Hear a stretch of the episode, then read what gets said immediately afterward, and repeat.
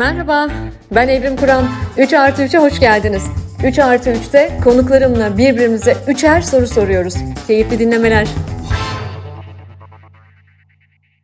Merhabalar, 3 artı 3'ün yeni bölümüne hoş geldiniz. Kısa bir yaz molasından sonra e, diziler gibi tıpkı yeni sezonla yeniden sizlerle birlikteyiz ve ben her zamanki gibi çok heyecanlıyım. E, çünkü ben bu yayına çok sevdiğim e, ve beni heyecanlandıran ve sohbet e, ettiğimizde de bu heyecanımı yansıtabileceğim e, dostları davet etmeye özen gösteriyorum. İşte o insanlardan bir tanesi bir müzisyen ama aynı zamanda bir antropolog, aynı zamanda bir ressam. hatta saykedelik Anadolu rock müziğinin bence yeni nesilde Türkiye'de en etkin temsilcisi Gaye Su Akyol. Bu bölümde konuğum. Gaye hoş geldin 3 artı 3'e. Evrim merhaba, çok teşekkür ederim nazik sözlerin için ve tabii ki beni davet ettiğin için. Ee, şimdi ben her 3 artı 3'te olduğu gibi e, bendeki karşılığını ve seni anlatacağım. Bilmeyenlere anlatmayacağım çünkü seni bilmeyen e, bir 3 artı 3 dinleyicisi olacağını düşünmüyorum. Bana e, sıklıkla şunu konu alır mısın, bu konu alır mısın diye dinleyici mesaj gönderir. Sen de e, ya lütfen Gaye Suak yolda alır mısın e, diye birbirinden çok farklı kuşakların üstelik bu benim çok dikkatimi çekiyor e, ve hiç böyle müzik zevkinin e, saykedelik rock olmayacağını düşündüğüm insanların bile ya Gaye Su'yu alır mısın e, diye e, mesaj gönderdikleri biriydin. Şimdi ben e, size bir Gaye Su Akyol anlatayım. Efendim e, e Gaye 30 Ocak 1985 doğumlu İstanbul'da dünyaya geldi ve dünyaya geldiğinden bu yana da insan haklarına, eşitliğe, adalete, sevgiye, mutluluğa, huzura, hayallere inanmaya devam ediyor. Böyle bir birey kendisi. Antropoloji okudu söylediğim gibi. Bu beni çok heyecanlandırıyor. Bana e, yeni nesil meslekler neler olacak diye çok sorarlar. Ben de ne bileyim ben derim. E, bunu bilmiyoruz, bilemeyiz çünkü gerçekten. Ama gençlere son dönemde antropoloji okumalarını çok tavsiye ediyorum. Kendi oğlum da e, böyle. E, inşallah o da şu anda e, sonda bir üniversitede, istediği üniversitelerden birinde antropoloji e, bölümüne de başvuracak önümüzdeki sene. E, Gaye ortaokuldan beri müziğin içinde. Aslında o Seni Görmem imkansız grubuyla tanındıktan sonra 2014 yılında e, Develerle Yaşıyorum albümünü yayınladı ve o zaman e, popüler mi olmaya başladı diyelim işte ya da adından söz ettirdi falan da deniyor teknik olarak Hı-hı. ama e, benim onun dinleyicisi olmaya başlamam bu albümdeki Biliyorum şarkısıyla oldu. Hatta bugün e, birkaç saat önce en son Biliyorum'u dinledim. Çok e, bugün çok o taddayım çünkü. Sevgili dinleyen e, benim dinlediklerimi dinlediğinizi, dinlemeyi sevdiğinizi de biliyorum. O şarkıyı hala dinlemediyseniz dinleyin. Şöyle diyor. Rakıyı sensiz içeyim diye, köprüyü yalnız geçeyim diye, küllenip biteyim diye sevdirdin kendini biliyorum. E, siz anladınız sevgili dinleyen ne demek istediğimi. Ve sonra ilk uluslararası albümü Hologram İmparatorluğu 2016'da çıktı. E, üstelik Alman menşeli bir plak şirketi Glitterbeat e, ve e, Ali Güçlü Şimşek'le birlikte kurdukları Dunganga e, e, Records etiketiyle yayınlandı. E, ve dinleyici kitlesi Türkiye'nin dışına taştı Gaye'nin. E, biz de 77 ülkede dinlenen bir e, yayınız. O yüzden e, size iyi de bir haber vereceğim. Şu anda dünya turnesinde zaten Gaye. Birazdan hangi ülkelere gideceğini de söyleyeceğim. Ee, e, ve e, çok övgü dolu eleştiriler de aldı uluslararası basından. Bunu da çok önemsiyorum. E, New York Times, Pitchfork, Observer, Guardian, The Wire gibi pek çok önemli kaynaktan da övgüler aldı. E, 2018'de yine e, benim çok beğendiğim bir işi onun. 2018'de kendisi bir hayal kurma pratiği diye adlandırdığı üçüncü uzun çalarını istikrarlı hayal hakikattir çıkardı. E, şimdi burada söz ona ait, müzik ona ait, e, prodüksiyon, düzenleme, e, sanat yönetmenliği bütün bunları yapıyor kendisi. Bu kuşağa ne diyorduk sevgili dinleyen? Jonglör kuşağı, slash generation deniyor bütün dünyada. Ben de Türkiye'de onlara jonglör kuşağı diyorum. Yani e, bir şeyle ilgilenmiyorlar, her bir şeyle ilgileniyorlar. Ve e, bu albümde şöyle güzel bir şey oldu. İlk kez Türkiye'den bir müzisyen İngiltere'nin en önemli müzik dergilerden Songlines'ın kapağına konuk oldu. Ee, burada e, e, gitar var, bas var, davul var, e, perküsyonlar var. Çok zengin bir enstrümantasyon var, enstrümantasyon var gerçekten albümde. Ve benim e, dinle, e, dinleyicimiz çok iyi bilir. Benim özel ilgi alanım olan e, Anadolu müziğini, e, klasik Türk müziği gamlarını da, e, saykedelik e, e, rock'la, surf'la, punk'la birçok alt türle birleştirdiği enteresan bir müzik çıkardı. Bu kadar sevebileceğimi tahmin etmezdim. Çünkü ben e, Anadolu ezgilerinde muhafazakar bir dinleyiciyim. E, hatta ben o yüzden cover albüm falan da pek dinlemeyi sevmem. Ama ben o kadar sevdim ki sonra e, yine tüm prodüksiyonunu kendisinin üstlendiği bir uzunçalar çıkardı. Yort Sabul, İsyan Manifestosu 2020'de bunu çıkardı ve 2022'de son albümü Anadolu Ejderi e, yayınlandı. Bu da uluslararası arenada büyük ilgi gördü. Tam da bu sebeple Gaye şu anda Anatolian Dragon isimli, Anadolu Ejderi isimli dünya turnesinde. E, yakında Almanya'ya gidiyor. Küçük Çiftlik Park'taydı birkaç gün önce İstanbul'da. Almanya'dan sonra e, Amerika Birleşik Devletleri'ne gidecek. Bizi ABD'den de pek çok insan dinliyor. E, lütfen Gaye'nin sosyal medyasına bakın. Göreceksiniz hangi e, eyaletlerde gezeceğini. İspanya'ya gidecek. Oradan Fransa'ya, Norveç'e geçecek. Arada Kanada'ya da uğrasaydı Kanada dinleyicimiz çok sevinirdi eminim. Buradan o zaman sesleniyoruz Kanada'daki e, müzikseverlere. Efendim organize olun. E, size de gelsin. Bence gelmesi gerekiyor. E, psychedelic rock'ı Kanada'da çok seviyorlar bu arada. Çünkü etnik müzik e, ve etnik e, etnomüzikoloji departmanları olan üniversiteler var Kanada'da. Buradan da hemen bu parantezi kapatalım. Ne kadar çok konuştum ama ancak bu kadar kısa anlatabildim seni. Ne güzel anlattın ya. Dinlerken e, böyle bir yandan bir şeyler çiziktiriyorum. E, çünkü mesela ortaokulda, ilkokulda falan da e, öğretmeni dinlerken bir şey çizmeden tam anlayamazdım. Bütün hocalar da bana şey yapardı. E, dinlemediğime dair bir muameleyle ani sorular sorarlardı. Gayecim yine dinlemiyor musun diye. Her birine e, şakır şakır cevap verirdim. Çünkü zaten böyle dinleyebiliyordum. Seni de dinlerken e, bir taraftan o günleri hatırladım. E, Valla evet çok müthiş özetledin. Bir taraftan e, şeyi düşündüm. Yani ne kadar uzakta ve yollardayız önümüzdeki süreçte diye düşündüm. Yani beni hakikatle buluşturduğun için teşekkür ederim. ee, evet Eylül ayında Amerika turnemiz var. Keşke Kanada'ya gelebilsek çok güzel dedin. Ee, ama işte bu işler tamamen organizatörlerin tekliflerine ve o e, sürecin yönetilmesine bağlı. Gönül istiyor ki her yere gidelim. Kanada'ya da daha önce hiç gitmedim, hiç görmedim Kanada'yı. Ee, daha önce bir e, caz festivaline gitmek üzereyken son anda festivalle ilgili bir durumlar olmuştu. Yani öyle kıyısından döndük öyle söyleyeyim. Ee, onun dışında yani tabii şey gibi düşünebiliriz. Şeye e, takıldım söylediğin hani çok spesifik bir tür gibi gelse de aslında e, psychedelic Türkçe rock ya da e, Anadolu e, pop olarak da geçiyor aslında. Yani bu türün m, dünyada son dönemde özellikle çok fazla dinleyicisi var. Evet 70'lerde ve 60'larda e, dünyada e, fırtınalar estiren e, bir takım e, rock ve e, alt e, grup konularında e, şöyle şeyler oldu yani dünyada aslında bir psychedelic rock fırtınası esmeye başladı sadece Türkiye'de değil ve dünyanın pek çok yerinde e, kendi etnik e, öğeleriyle karıştırarak o e, ülkenin psychedelic rock müzikleri ortaya çıktı. Yani mesela İran'ın da var. İşte Afrika'da da var bu. Bu çok enteresan sosyolojik bir durum ve e, yani müzikologların, sosyologların bence hala çok da e, üzerinde durmadıkları bir durum diye düşünüyorum. Çünkü dünyada bu kadar farklı coğrafyalarda bu kadar özgür, öznel ama bir yandan aynı kaynaktan beslenerek doğmuş e, böylesine bir türün olması çok fantastik geliyor bana.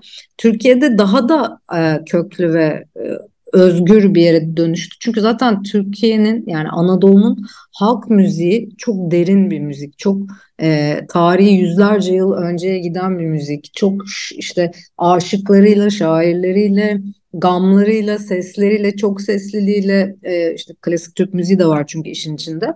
E, bayağı e, dallanıp budaklandığında inanılmaz bir şeye dönüştü bu. Yani dünyadaki herhangi bir e, psychedelic müziğe kıyasla çıktığı kökler de dahil olmak üzere çok çok daha verimli, e, derin e, hem müzikal olarak hem felsefi olarak hem politik olarak hem sosyolojik olarak e, inanılmaz rengarenk ve gerçekten zamana bir şey bırakabilecek nitelikte. Dolayısıyla hala dinleyebildiğimiz ve hala üzerine yeni sular ekleyerek yepyeni e, ürünler alabildiğimiz muazzam bir türden bahsediyoruz. E, sen daha henüz soru bile sormadın. Aha, sen birinci sorumun cevabını verdin. Gayet. Ama birinci sorumun yani birazcık daha bununla ilgili konuşturacağım seni. Birinci sorumda şu vardı yani e, şimdi bir taraftan psychedelic e, Anadolu rock sound'u var ama sen onu çağdaş öğelerle de e, böyle ekliyorsun. Mesela şey beni çok şaşırtmıştı gazapizme yaptığınız e, e, ne diyeyim e, düet demiyorsunuz siz ona galiba başka bir şey diyorsunuz değil mi? Düet ya, mi? Yani pekala düet denilebilir. Evet düet. Evet. evet işbirliği. Ee, evet. Mesela onu beklemezdim hani gazapizmle e, böyle bir şey beklemezdim. Çok keyif aldım bu arada yani muazzamdı bence iş. E, ama Hı. sen e, şeyi de e, hemen analım. Çok birkaç gün önce, çok kısa bir süre önce sevgili Erkin Koray'ı kaybetti e, hayat. E, hayat evet. hayat Erkin Koray Türkiye ve hayat Erkin Koray'ı kaybetti. Ee, Kanada'da, Toronto'da e, defnedildi birkaç gün önce. Ee, sen bunları harmanlıyorsun. Barış Manço'yu çok e, iyi bir dinleyicisiyimdir. Erkin Koray'ı, Selda Bağcan'ı, senin de bir Selda Bağcan hayranı olduğunu biliyorum. Ee, hatta, hatta Zeki Müren'le harmanlıyorsun falan. Ee, şimdi çok az sayıda böyle bir geleneği sürdürenler var ama ben bir e, özellikle bir kuşak araştırmacısı olarak ve Z kuşağının müzik tadını, lezzetini epey bir yıldır çalışan biri olarak bir de 16 yaşında e, müzikle çok ilgili olan bir çocuğun annesi olarak e, ne kadar e, teveccüh gösterdiğini bu yaş grubunun gençlerin bu müziğe özellikle köklerimizden gelen yani eskiyle yeninin birleştirildiği bu e, e, bu füzyona ne kadar ilgi gösterdiklerini ben e, hem araştırmalarımızda görüyorum hem kendi evladımda görüyorum. Şimdi Ali beni e, mesela Billy Joel'la tanıştırdı. Ya Billy Joel'la beni Ali niye tanıştırıyor benim oğlum? Benim oğlum 16 yaşında. Ya Billy Joel'la onu benim tanıştırmam lazım e, baktığında. E, Billy Joel konserleri yakalamaya çalışıyoruz falan sürekli. E, şimdi önümüzdeki hafta Londra'da gene onun çok sevdiği bir eski rock grubunun e, park konserine gideceğiz falan. E, bunları ben aslında yeni jenerasyondan daha fazla öğreniyorum. Ama baktığında popüler müzik daha cheesy buluyorum onu. Popüler müzik daha çok tercih ediliyor. Sen neden popüler müziği tercih etmedin? Bak güzel kızsın. Tamam mı? Boyun posun, fıstık gibisin. Sahnen ışıklı, çok güzel. Yani böyle bir yaz albümü falan çıkarmak yerine neden gittin de popüler olma kaygın mı yok? Tu. Nedir olayın ne yani? Birinci sorun bu. ya öncelikle bunu ben retorik bir soru gibi algılamak istiyorum. Bu bir soru değil bence. Ee, ama ben yine de bir yolunu bulup bir, bir cevap vereceğim. Öncelikle teşekkür ederim. Çünkü güzel bir şey söyledin sanırım.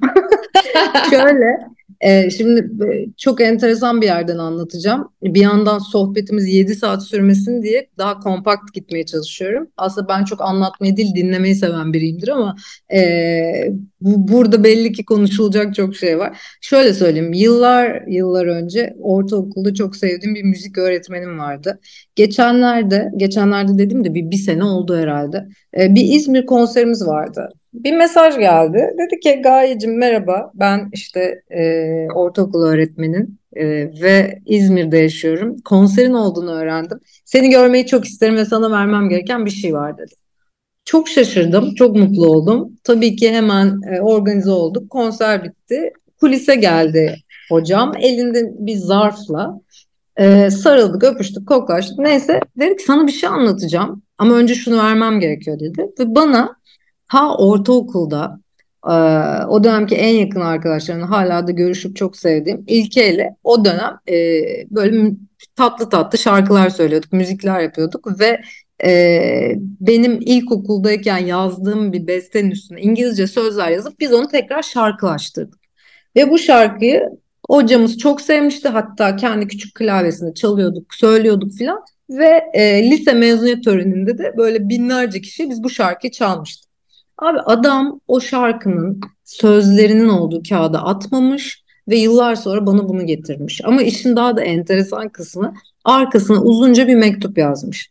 O mektubu henüz hiçbir yerde hiçbir sosyal medya hesabında paylaşmadım. Ama özetle şunu söylüyor diyor ki sen hatırlıyor musun ortaokuldayken bana bazen yanıma gelip ben büyüyünce bir müzik yapacağım e, ve bu müzikle e, dünyayı değiştireceğim.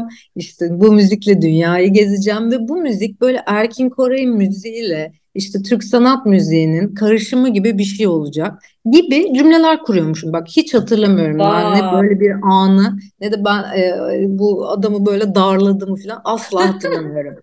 tatlı tatlı anlattı. Şok geçirdim ve şey diyor yani içimden diyordum ki ne saçmalıyor acaba yani nasıl bir şeyden var böyle bir müzik nasıl olabilir filan. Şimdi dolayısıyla sorunun cevabına dönüyorum. Ee, bazı şeyleri e, bak hatırlamadığım halde biliyorum çünkü çocukken bana sorduklarında ben büyüyünce müzik yapacağım ve resim yapacağım diye cevap verirdim. Hani büyüyünce ne olacak falan. Ben büyüyünce eğlenmeye devam etmenin peşindeydim. Ve e, bu da şu demek oluyor yani çok yalnız olabilecek çok zamanım oldu çocukken. Annem çok fırsat verdi yani beni sürekli oradan oraya koşturmayan bir ebeveyn Annem de babam da. E, dolayısıyla e, işte baleden falana, filandan havuza bilmem öyle bir çocukluk geçirmedim ve çok yalnız olabileceğim anlar vardı. Ve bu yalnız anlarda ben resim ve müzik yaptım. Ve beni gerçekten şarj eden, beni gerçekten mutlu eden şey ne olduğunu keşfetmiştim. Ve şey düşündüm hatırlıyorum ya hayatım boyunca sıkılmak istemiyorum arkadaş. Yani sıkılarak bir şey yapmak bana bir eziyet ve bunu yapmak istemiyorum ve bunu yapmayacağım. Şimdi ortaokula gittiğimizde de belli ki e, o müziği kafamda duyuyormuşum. Çünkü ben bunun daha sonra doğduğunu düşünüyordum ama yani adamın anlattığına göre ben demek ki 12-13 yaşındayken de bunun peşindeymişim. Yani bu benim aslında zaten yıllardır macerasında olduğum, yolunda olduğum, hmm, aradığım şeymiş. Şimdi zaten 12-13 yaşında bunu söyleyen birinin 20 yaşında ya da daha da büyüdüğü bir yaşta bir anda herhalde ne bileyim popstarla soyunmasını e, beklemeyin. Dolayısıyla sorunun cevabı aslında bir şeyler çoktan karar verilmiş. Kah bilinç altında, kah bilinç üstümde ve e, ben aslında ne istediğini az çok bilen bir tiptim. Kafama arada karışık olsa da e, en başına sıkılmak istemediğimi çok iyi biliyordum yani. Hayat e, çok sıkıldığımız e, alanlar ve ortamlar, zamanlar yarattı tabii ki. Çok eziyetini de çektim. Evet her anlamda. E, o eziyetler de bir taraftan işte insanı kırbaçlıyor hayallerine ulaşmak için. Hiçbir şey süt liman ya da e, böyle günlük güneşlik falan asla olmuyor. Hala eziyetini çekiyoruz. Mesela geçen gün bir e, kadın müzisyen şöyle bir şey söylemiş. Özellikle kadın müzisyen diyorum. Şöyle demiş. E, turnedeki kadın müzisyenlere kolaylık diliyorum çünkü onların ne çektiğini çok iyi biliyorum. Ya bu benim içime o kadar dokundu ki çünkü yani ben bunun için sağlığımı dahi mesela feda ettiğimi fark ediyorum gün be gün. Yani bütün o hormonların işte sürekli uçakta olman o kadar alt üst olan şeyler ki minicik e, değişimlerden ve ben şu an bir bedel ödüyorum farkındayım. Ama bu bedelin karşılığında işte bir hayalin e, içinde o istikrarlı hayalin içinde var olduğumu hissediyorum. Bu da beni e, hayatta tutan şey. Harika. Ne güzel anlattın. Yani aslında sevgili annen baban e, senin önce küçükken sıkılmana izin vermiş. Evet. O yüzden diyorum çocuklarımızın sıkılmasına izin verelim ki nasıl sıkılmayacaklarının yolunu kendileri bulsunlar, yöntemini kendileri bulsunlar. Kesinlikle. Mesela benim oğlumun da müziğe ilgisi kesinlikle benim veya bir başkasının yönlendirmesiyle değil, e, akustik çalıyor. Tamamen sıkılmasına izin verdiğim için sıkıldı ve ne yapsam ne etsem hayatta en sevdiğim şey ne? Okey müzik ve ben bu müziği nasıl rock seviyorum okey ben bunu çalmayı öğreneyim diye başladı. Bırakınız sıkılsınlar. O kurstan bu kursa götürmeyin çocuklarımızı. Sıkıldıkları zaman yaratıcı olur bireyler ve sıkılmamanın çaresini bulurlar. Bu da sende Kesinlikle. çok küçükten Kesinlikle. çok güzel tezahür etmiş. Ve ilk soru sırası şimdi sende. O çok iyi. Peki e, ben sana şey soracağım genelde konuklarınla da akarken hep oradan e, örnek veriyorsun. Çünkü tabii ki en çok yaşadığın e, ha, e, hakikat o muhtemelen. Hep oğlundan örnek veriyorsun ama ben senden duymayı evet. istiyorum. Mesela sen çocukken sıkılmayı başarabilen yoksa e, sıkılmayı başaramadığı için oradan oraya sürüklenen bir çocukluk mu yaşadın? Tabii o kadar şanslı bir kuşağız ki biz bu anlamda. E, senden bir üst kuşağım ben. Sen benim e, kardeşimle yaşıtsın. Sizin kuşağın nasıl büyüdüğünü de e, birazcık gördüm. Ama benim kuşağım, hele ben yani e, bayağı sokakta büyüdüm. Hı hı. E, mesela ben e, çok iyi misket oynardım. zehir oynardım falan. Ankara'da misket denir. Başka kentlerde bilye falan da deniyor galiba. Bizde de misket deniyor. e, mesela çok iyi misket oynardım ve e, mesela çok iyi bisiklete binerdim. Ben lastik bisikletin tekeri patladığında tamir edebilirdim. Yama yapabilirdim. O zaman böyle e, iç lastikli tekerler vardı falan. Mesela e, dinamo alıp e, bisikletime far yapabilirdim. Yani bak bunlar tamamen sıkılmaktan kaynaklı şeyler. Yani aslında el becerilerim, teknik becerilerim e, bunlar çok gelişmişti. Sonra ben işte futbol e, sahası vardı bizim evin önünde. E, oraya gidip su satardım. İlk girişimciliğim. E, evdekiler kızdığı için caminin itiraf ediyorum caminin e, bahçesinden su çalıyordum. E, Oo, camiden su alıp gidip orada su satıyordum. Yani kafamda ilk girişimciliklerim çocukluğum. İşte e, ne bileyim e, sokak yani çok sokakta büyüdüm ben tamam mı? Ve evet, kımama çok da fırsat kalmadı. Ee, yani sokak e, ve sokakta birlikte oyun kurmak, oyun kurmayı öğrendim ben.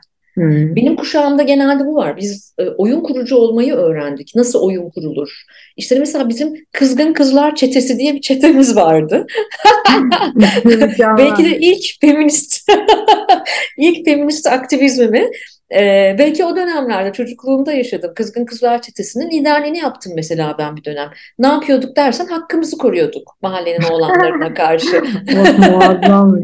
E şimdi çok bugün iyi. E, bugün bunlardan bahsedemeyiz tabii. O yüzden e, yani bugün çok daha hijyenik hayatlar yaşıyor çocuklar. O yüzden ben sıklıkla bırakınız sıkılsınlar diyorum. Bize e, küçükken büyük annelerimiz, büyük babalarımız sıkıcan iyidir, kolay çıkmaz diye kötü bir şaka yaparlardı. Ondan sonra onun şaka olmadığını öğrendim ben.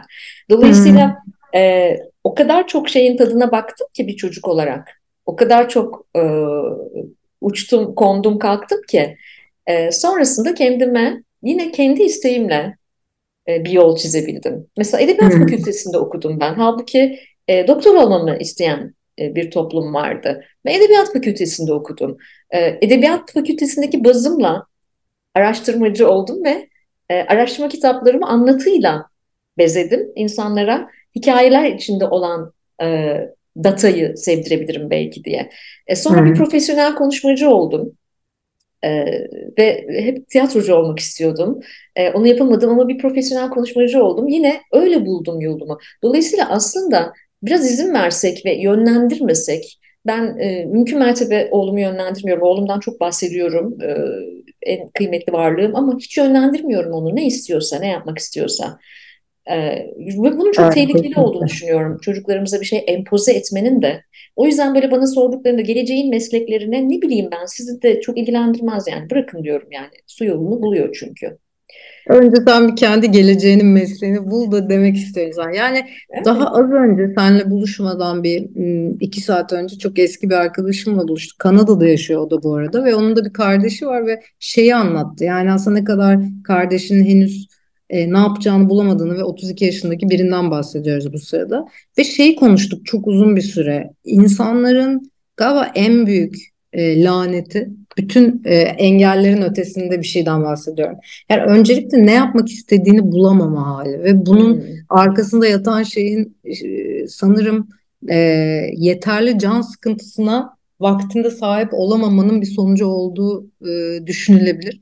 E, çünkü gerçekten çok önemli bir şey ya can, canının sıkılmasına izin verilmesi.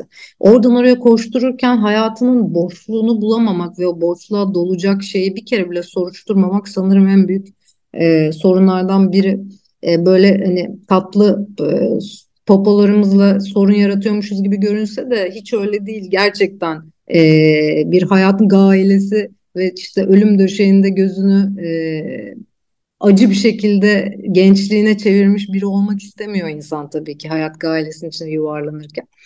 Evet konu çok dallı budaklı gerçekten. Evet zaten o yüzden gaye yani e, çalışan araştırmaları, çalışan gençler ve çalışamayan gençler e, araştırmaları da yapıyoruz ama e, mesela bu yıl yaptığımız 2023 araştırmamızda son 11 yılın en düşük çalışan genç mutluluğu ve memnuniyetini gördük. Niye? Bunlar aslında küçükken de sıkılmasına izin verilmeyen proje çocuklar önemli bir kısmı tamam mı?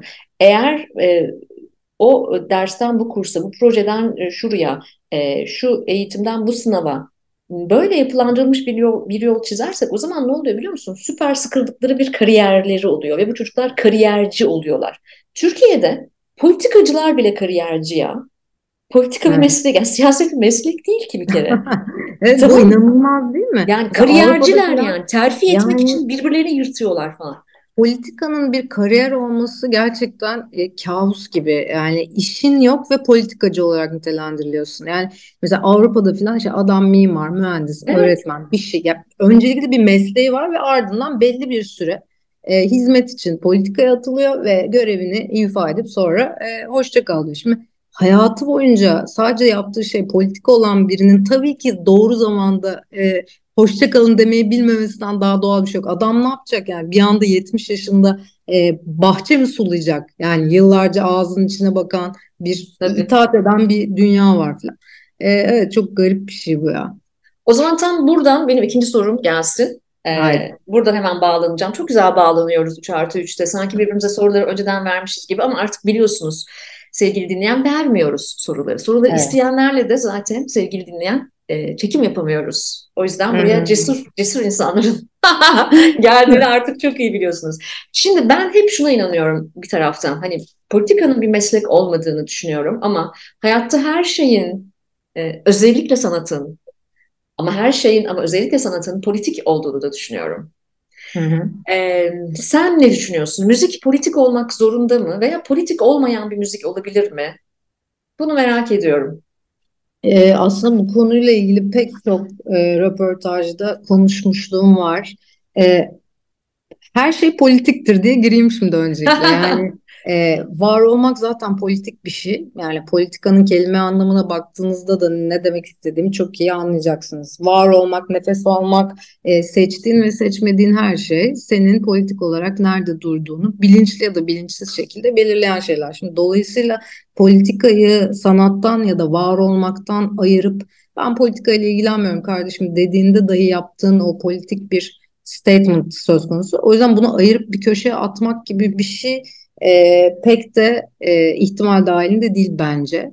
E, dolayısıyla hmm, bunun üzerinden şunu söyleyebilirim. Yaptığım işlerde de e, zaten dünyaya ya da işte içinde yaşadığımız topluma, hakikate gözlerini kapayan, e, kulaklarını tıkayan e, bir şey hiçbir zaman kovalamadım. E, ben biraz şey gibi bakıyorum yani yaptığım işlere, o dönemin, o zamanın, hayallerimin e, bir e, işte tarih tutulması hali gibi. Yani onlar küçük notlar kendime ve kainata. Siz ona baktığınızda o döneme dair, o kuşağa dair, insanlığa dair, içinde yaşadığım topluma dair e, pek çok şey bulabilirsiniz. Zaten sanat da bence öyle bir şey. Yani işte tarihteki e, pek çok işe baktığımızda da yani, o dönemle ilgili inanılmaz e, derecede bilgilere sahip oluyorsun. Nasıl bir hayat yaşadıklarından, nasıl bir politik iklimde nefes aldıklarından tut, işte haksızlıklara dair e, inanılmaz bir e, geçerli bir isyan. e, dolayısıyla şimdi şey gibi bakıyorum ben buna. E, dinlediğim, tükettiğim her şeyde de bunun izlerini gördüğümde sanırım oradan tat alıyorum. Ee, bu bir film olabilir, bir heykel olabilir, bir müzik olabilir, sinema olabilir, neyse o. Yani özünde o sanatçının, o üretenin gözüyle ben o hakikate bakmak istiyorum. O hakikat oradan nasıl görünüyor onu görmek ve tatmak istiyorum.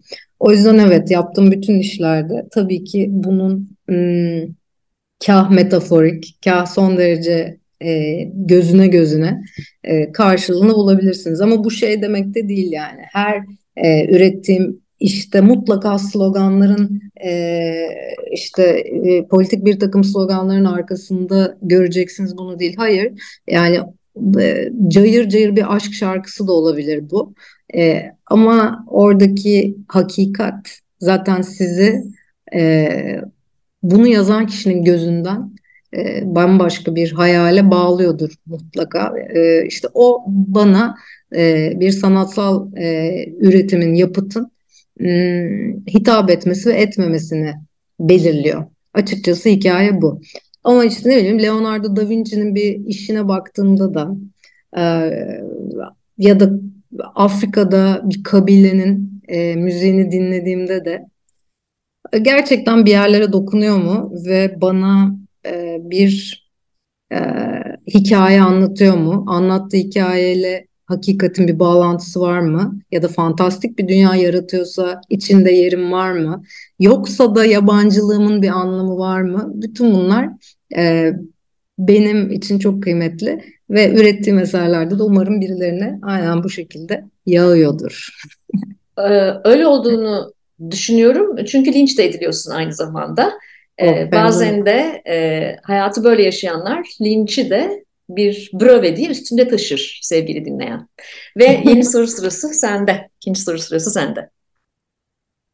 E, linç demişken hazır, e, hiç pekmez Türkiye'de özellikle e, üreten ya da adı biraz duyulmuş olması yeterli olabilecek şekilde herhangi bir kadının e, linçlenmediğini ben e, henüz e, görmedim. Yani e, herhangi bir şey üretiyorsan, ürettiğin şey tuttuysa tırnak içinde, birileri onunla ilgilenmeye başladıysa çok e, apar topar bir linç e, furyası başlıyor. Farklı farklı konularla ilgili. Neresinden tutabilirlerse. Kendinle ilgili e, bu tarz linçlere denk geldiğinde nasıl hissediyorsun? Nasıl baş ediyorsun? Ve e, yaptığın şeylere olan etkisi nasıl oluyor? Merak ediyorum. Evet tabii ki e, linçleniyorum. Ben de linç ediliyorum. E, bir kere her şeyden önce e, ne iş yapıyor olursam olayım, ne yapıyor olursam olayım ben Türkiye Cumhuriyeti'nde yaşayan bir feminist aktivistim. Ne iş yapıyor olursam olayım. Bu bile e, başlı başına linçlenmek için. Nokta diyoruz değil mi? Şimdi bu mi? yani bitti. Evet. Yani bu bir. Ve bir de ben utanmadan feminist bir erkek çocuk yetiştirdiğimi iddia ediyorum her yerde. Ve utanmadan da erkekleri de feminist olmaya davet ediyorum. Feminist olmaları gerektiğini anlatıyorum. Şimdi bu bile hmm. başlı başına bir şey. Bunun ötesinde de e, ben e, muhalifim e, ama ideolojik e, tutamaklarım yok muhalifliğimde. Tamam mı? Hı. Muhalif olmak şöyle bir şey. Yani benim oy verdiğim siyasi parti bugün iktidara gelse onları da hunharca eleştirmeye devam edeceğim ben. Çünkü ben e, entelektüel bir üretim yapan bir insanım. Dolayısıyla linçlenmemem mümkün değil. E, daha birkaç gün önce seri ve e, e, süper bir şekilde linçlendim. Aa, genelde gülüp geçiyorum ama e, kadın beni linçlediğinde üzülüyorum Gaye. Hala hmm. üzülüyorum. Bak 47 yaşındayım. Artık biraz derimin kalınlaşmış olması lazım. Fakat kadın beni linçlediğinde üzülüyorum ya. Hangi sosyoekonomik seviyede olursa olsun kadın. Erkeklerde o kadar takılmıyorum. Yani iftira atan, yalan yanlış, abuk subuk şeyler yazan da oluyor da kadın da üzülüyorum. Onu tam aşamadım hala. Sen seni, üzülüyor musun? Seni, seni çok iyi anlıyorum ya bu noktada. Evet en çok galiba o yaralıyor biliyor musun? Yani e, hep söylediğim bir şey var. Hayatıma da geçirdiğimi sanıyorum. E, övgünüzle övünmem, yerginizle yerinmem. Söylerken kolay, e, hayata geçirmesi uzun ve biraz acılı, e, zorlu oldu. E, ama gerçekten galiba minimuma indirmişimdir akıl sağlığımı, ruh hmm. sağlığımı, e, beden sağlığımı korumak adına. E, ama dediğin şeye çok katılıyorum. E, hatta e, çok sevdiğim feminist bir dostum var. O çok güzel bunu analiz etmişti ve böyle bir floatla paylaşmıştı. Yani bir kadının e, bir başka kadının lincine e,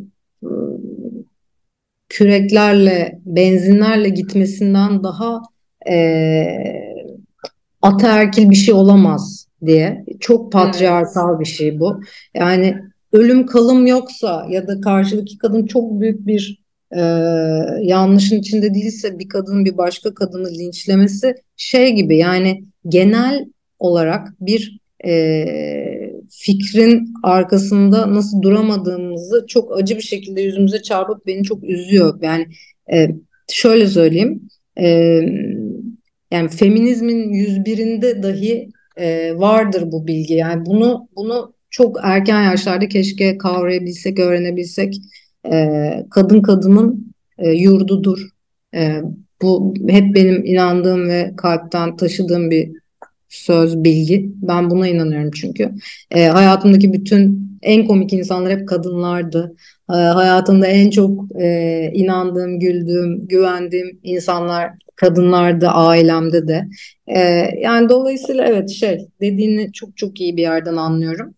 E, umarım e, daha çok okuyup daha çok yaşayıp e, bu e, mücadelenin içinde aslında en ufak bir desteğin bile ne kadar birbirimizi yücelten kıymetli bir yere koyacağını hatırlayıp ya hep beraber ya hiçbirimiz fikriyle aslında bunu hatırlamak gerekiyor ya kesinlikle. Umarım yani ben son derece eril ve kadın düşmanı bir tavrı ve tarzı olduğu için e, ve e, liyakatla ilgili de e, sorunları olduğu için e, atandığı yeri eleştirdiğim e, bir e, birey oldu geçtiğimiz günlerde. Mesela fevkalade kadın linçi yedim.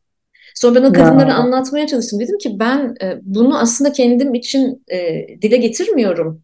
Ve bu şucu bucu olmakla da alakalı değil. Ama mesela sizin çocuklarınız var. Liyakatla e, yönetilen kurumlarda çalışmalarına ihtiyacınız var sizin de. Ve sizin yani bu arada yani sizin bu patriarkayı karşıda sizin de bir bilgi sahibi ve bir, bir tavır sahibi olmanız gerekiyor. Ama e, çok başarılı olamadım. Çok kadın linçledi beni bu konudaki tavrımla ilgili. Bu arada şeyi söyleyeyim yani birebir çok fazla örneğini yaşamış olmama rağmen şunu da söyleyeceğim. Ee, mesela Twitter gibi e, ve özellikle Twitter'da ama farklı sosyal e, mecralarda da var o. E, çok fazla troll var. Paralı troll var. Kadın hmm. görünümlü troll var. Paralarıyla yani aldıkları üç kuruş maaşla e, sana ona buna şuna saldıran çok ciddi bir sayı var. E, hatta işte dünyada Çin ve Rusya ile birlikte en fazla troll ordusunun Twitter'da Türkiye'den olduğunu zaten kanıtlarıyla e, öne, e, ortaya koydular ve şey gibi yani bildiğin bir takım binalarda 18-19 yaşında fake profilli çocuklar sana, bana, ona, buna evet. saldırıyor. O yüzden o konuda da uyanık olmak gerekiyor. Yani Doğru. biz burada e, böyle bir şeyin fanusun içinde e, bir hakikate bir post truth'a hatta hı hı. inandırılıyoruz. E, çoğu zaten doğru bile değil, gerçek bile değil. Onu da hatırlamakta fayda var. Ben şeye inanıyorum yani kasti bir derdi olanların dışında Türkiye'de çok ciddi bir feminist e, bilinç olduğunu ve bu bilincin çok ciddi şekillerde de e, çalıştığını, örgütlü olduğunu biliyorum. E, bizzat yaşıyorum, dostlarım var. E, o yüzden yani kasti olarak sana, bana, ona, buna e, kötülük yapmaya çalışan çok küçük bir azınlığın dışında da ben o bilincin e, dünyadaki pek çok ülkeden daha da iyi bir yerde olduğunu e, düşünüyorum açıkçası. Evet, ben de özellikle gençlerle ilgili bu konuda çok iyimserim. Hatta e, data da bize bunu söylüyor. Geçtiğimiz sene e, toplumsal cinsiyet eşitliğine Türkiye'nin gençliğinin bakışıyla ilgili bir araştırma yaptığımızda sadece genç kadınların değil, genç erkeklerin de bu konuda bu meseleye e, dertlendiğini görmek bana beni açıkçası çok mutlu etti. Yeni gelen jenerasyonun özellikle e, bugün bu konularda çok daha duyarlı davranacağına inanıyorum. Buna çok inanıyorum. O yüzden evet. iyimserim. Evet. Ve e, benim son soruma, üçüncü soruma geldi sıra. Hı hı. Efendim, e, memleket meseleleriyle ilgili soru sormayacağım. Nasıl e, istersen. E, üçüncü sorumda çok içimden geldiği için e, aşkı soracağım sana. Senin için aşk ne? Hmm. İnanıyor musun? Böyle bir şey var. Aşka inanıyor musun? Bana mesela bunu bazen soruyorlar. Mesela bazen 6 ay önce soruyorlar. inanıyorum diyorum. Bir sene sonra inanmıyorum diyorum falan. Bu soruyu sürekli e, çelişkili yanıtlar veriyorum. Hala emin değilim. Sen ne düşünüyorsun aşkla ilgili? Uf, beni bıçakladın şu anda öncelikle. Ee, ya bir kere aşka inanıyor musun da e, yine ben retorik bir soru olduğunu düşünüyorum çok açık bir şekilde yani çünkü e, bana şey gibi geliyor e, kendini sevme kapasitesi olan birinin başına gelebilecek bir şey olarak geliyor aşk her şeyden önce. Çünkü e, yine bir boşluk var ve oraya dolması için bir alan açıyorsun birinin. E, bir tezahüre, bir hayale e, bel bağlıyorsun ve aslında yine kafanda kurduğun bir hikayeyi bir bedenle buluşturup onu kendi hayatındaki bir başka tezahüre dönüştürüyorsun. Benim en temelde inandığım şey eğer sende doldurulabilecek bir boşluk yoksa bir kişi gelip oraya sızamaz ve oraya dolamaz. Yani büyük büyük cümleler kurup işte aşk çok kutsal bir şeydir falan gibi şeyler söylemeyeceğim. Hayır çünkü aslında çok temelde e, insanın matematiğini yaptığında böyle e, tuhaf bir ihtiyacın e, yine tezahürü gibi geliyor bana aşk. Hmm, kendini sevme yetisiyle alakalı ya. Yani e, kendini sevemeyen birinin bir başkasını hele ki e, istikrarlı bir şekilde ya da işte e, farklı boyutlarıyla falan sevebileceğine ben inanmıyorum.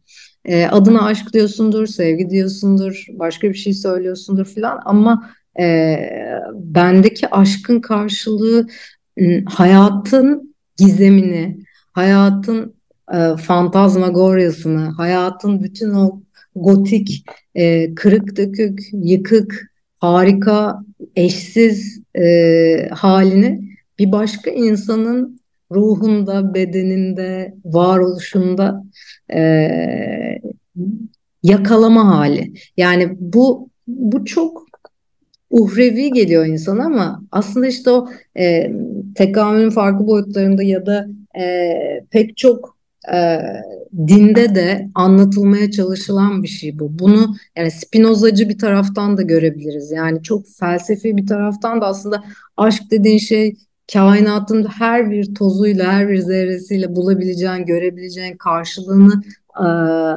anlayıp alabileceğin bir şey bir taraftan ya. Yani bir insan bedenine bürünmesi mecburi de değil. E, dolayısıyla bana çok e, temelde şöyle geliyor.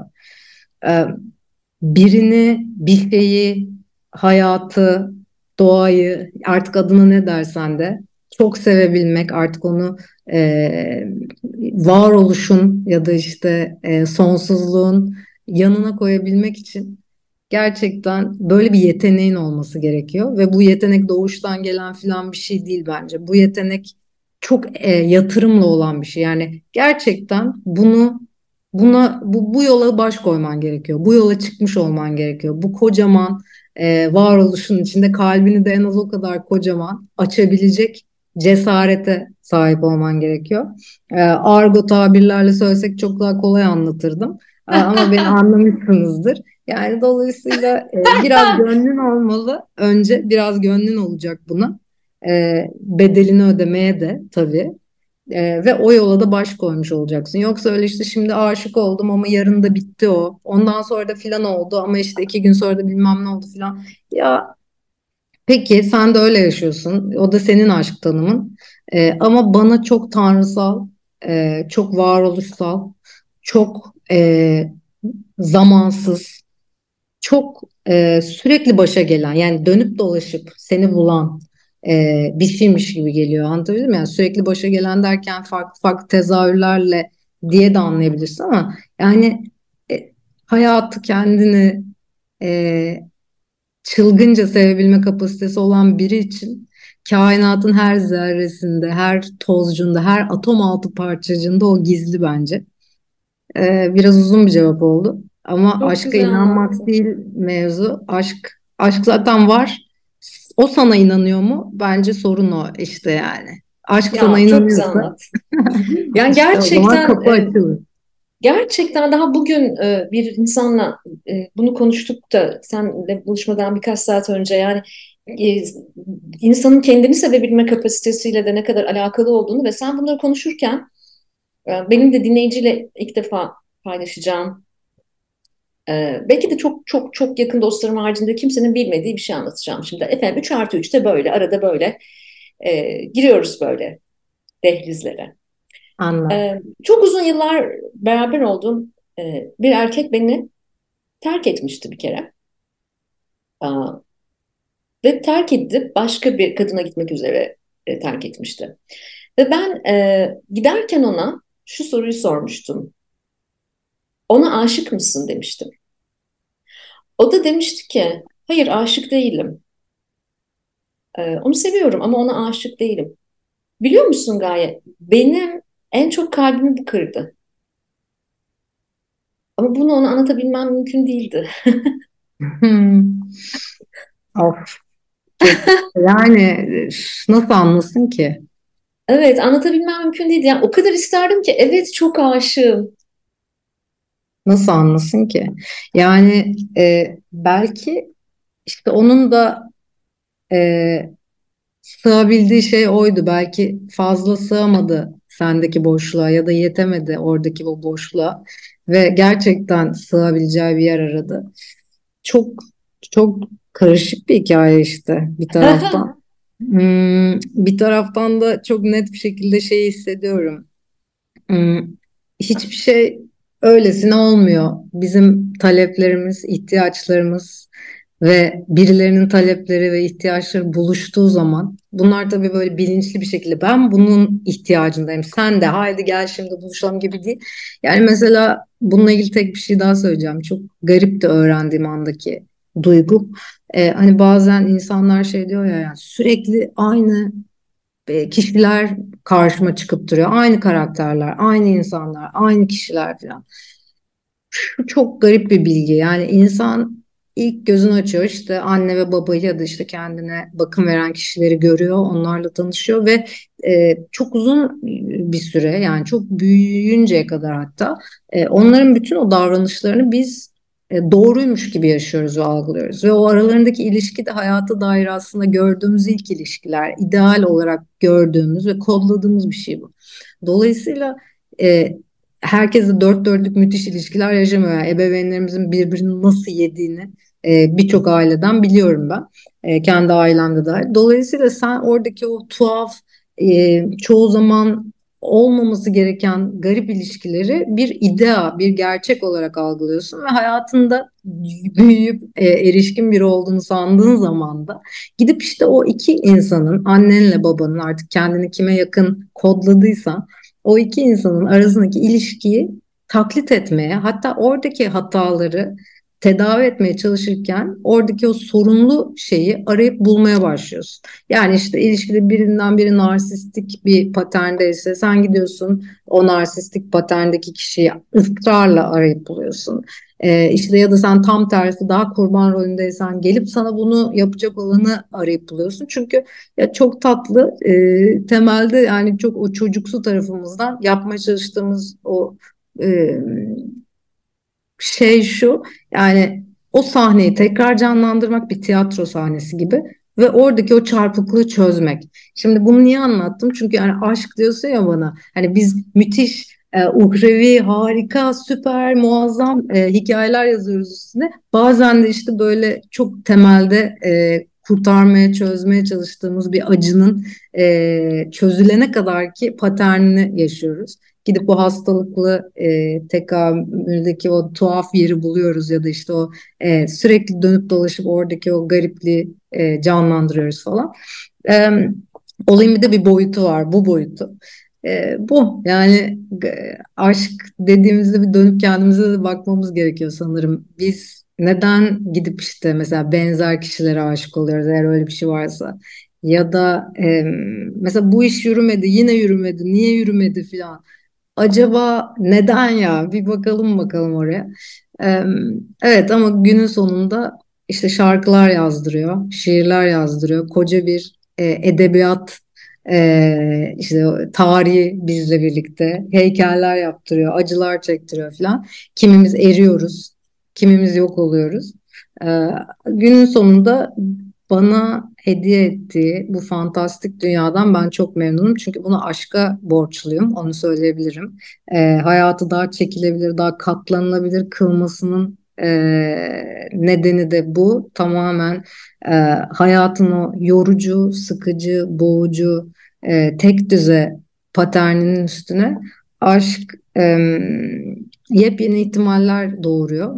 Bu ama biraz daha Spinozacı bir yerden söylüyorum. Ee, söyleyeceklerim bu kadar. Harika söyledin ve o ihtimalleri seviyorum. O ihtimallerin yüzü hürmetine e, çok büyük heyecanla uyanıyorum her sabah her şeye rağmen. Ve son soru sırası sende. Çok zor. Son olunca işler karışıyor. Peki, e, hayatında sadece e, tek bir zevki seçebilecek olsaydın Yani hayatın sonuna kadar sadece o lüksün var. İşte bu aşk olabilir. En sevdiğin müzik türünü dinlemek olabilir. Hmm, en sevdiğin yemeği yemek olabilir. O neyse ya da hep en sevdiğin rüyayı görmek falan. Ee, olasılıkları sen çoğalt. Seni hayatta tutacak ve sonuna kadar götürecek olan o şey ne olurdu? Um, bir iki tane çok spesifik zevkim var. Tabii bir tanesini seçmek gerekse hani hangisini seçip hangisini bırakabilirim. Um, ya ben galiba müziği bırakamam. Çünkü mesela yazmak diyecektim önce. Ama mesela ben yazarken e, piyano dinliyorum. Ve sadece yazarken piyano dinliyorum bu arada. Hayatımın başka herhangi bir döneminde yani anında, T anında ben dinlemiyorum piyano. Meraklısı değilim çok. E, telli merakım, merakım var benim. Bağlama çalmaya çalışıyorum falan filan. Ama e, şu an şunu fark ettim ki ben yazarken e, piyano olmazsa geride yazamıyorum ki zaten. Yani bir yandan yüzden... şey düşünsene zaten mesela yazma eylemini beyninde de yaratabilirsin. Sadece başkaları buna şahit olmayacak. O yüzden evet sanki daha mantıklı bir şey. Yani piyanonu dinlemeye devam edip sen yazılarını kafanda evet. yazıp sonsuza kadar orada gömebilirsin. Biz okuyamayız o ayrı. Yani neredeyse klavyeye eğer mesela klavyede yazıyorsam neredeyse klavyeye basma hızım veya e, kalemle e, e yaptığım ritim bile e, o sırada o piyanonun o işte e, yükseliş ve inişleri ne uyumlu gidiyor falan. O yüzden ben galiba hmm. müzikten vazgeçemem. Çok amatörce e, müzikle ilgileniyorum ama kendimi bildim bileli yani belki de konuşmadan önce e, türkü söylemeye başladım. Bir Ozan torunuyum, halk ozanı e, benim e, büyük babam ve ailede herkes e, aşağı yukarı müzisyen. E, sanırım müziksiz yapamazdım, yapamazdım yani. Bunu seçer. Evet, ben müziği seçerim. Ee, resmen e, mesleğini kurban ettin müzik aşkına. Müthiş. Evet ya resmen şuna bak ya mesleğimi kurban ettim. Müziği yani ya, ya seni bıraktım. okuyanları seçecektin ya kendi mutluluğunu seçecektin. Ben sevdim seçimini açıkçası. evet çünkü o, o orada o orada her yerde ya şimdi düşünsene mesela e, mesela oğlumla e, çok şeyiz e, birbirimizi çok kısıtlı zamanlarda görebildiğimiz için o Kanada'da yaşıyor. Mesela bizim iletişim biçimimiz Ali telefon etmeyi hiç sevmez. Böyle bir muzdaribim bu konuda. Mesajlara dönmez. İşte kuşağın özelliği bir de bu. Hı hı. Telefonla konuşmayı sevmez falan. Ama mesela bizim bir tane Spotify listemiz var ortak. E, Evrim Ali diye. E, bir şarkı koyar oraya tamam mı? Ben anlarım yani. Bir saat konuşmaya bedel. Aa, çok iyi. Tamam bak zaten bir de bu var. Yani hani müzik kanalını kapatırsan aslında oğlunla en e, net iletişim kanalın da kapanmış oluyor. Çok evet, tabii. bir tercih yaptın orada. Tabii o da var. Mesela o şarkıyı koyuyor. Mesela şimdi işte e, e, bir e, Strokes konserine gideceğiz birkaç gün sonra e, önümüzdeki hafta Ali ile. E, onların Adults Are Talking diye bir şarkısını koymuş tamam mı listeye? Mesaj veriyor bana. Aa, wow. Konuşun yetişkinler siz, sizin olayınız ne falan. Şimdi ben birkaç gündür o şarkıyı dinliyorum. Bir de o konsere de gitmeyi çok istedi falan. Şimdi diyorum ki ha bir mevzu var yani. Şu şarkıları var. bir iyice anlayalım falan. Bir taraftan Mesaj bu da var. Alındı. Yani aşkta da öyle değil mi yani değil mi? Bir, bir şarkı paylaşıyoruz efendim. Bunların hepsi. Tabii Karışık e, kaset vardı biz küçükken değil falan. Mi? Karışık yani, kasetler evet. doldurduk. Şimdi de işte şey yapıyoruz. E, sosyal medyamızdan şarkı paylaşıyoruz. Birilerine şarkı evet. gönderiyoruz falan. Tabii, Bunlar tabii. çok çok güzel şeyler. Müzik o yüzden benim gerçekten can damarım. Ve hmm. e, Gaye çok teşekkür ediyorum. İyi ki geldin bu çok e, yoğun döneminde turne arası. E, ama benim e, programa özellikle müzisyen veya müzikle ilgili dostlar katıldığı zaman ben onlara diyorum ki haydi 3 artı 3 dinleyicisine e, bir şarkı armağan edin ve bizim şimdi söyleşimiz bitince o şarkıyı dinlemeye devam etsin dinleyici. Wow. Kendinden ama armağan etmeni istiyorum. Ee, sana sormak istedim. Evet, kendi şarkılarından okay. birini istedim. Başka birinden tamam. değil. Bir Gaye evet. Suakyol şarkısı armağan eder misin? 3 artı 3 dinleyicisine bu sohbetin ardına yakışır olan. Tamam. E, çünkü ilk aklıma gelen tabii Erkin Koray'dan e, ilahi morluk ya da kralları armağan etmekti. E, ama kendi şarkım diyorsan bir kere son albümden bir şey yollamak isterim. Çünkü duygularımın en güncel formu şu an herhalde odur. Um, Aa şu da olabilir. Siz bunları dinlerken Amerika'da Sub Pop'tan e, iki adet şarkının olduğu bir single'ımız yayınlanmış bulunuyor. Dolayısıyla e, şeyi dinlemenizi rica ediyorum. E, bir lav bazı bir de böyle olur muyu e, kaydettik. Böyle olur muyu size armağan ediyorum. E, ve hepinize hayal dolu, umut dolu, güzel Fantastik günler diliyorum. O zaman biz gidiyoruz. Siz böyle olur mu dinliyorsunuz sevgili dinleyen. Görüşmek üzere. Görüşürüz.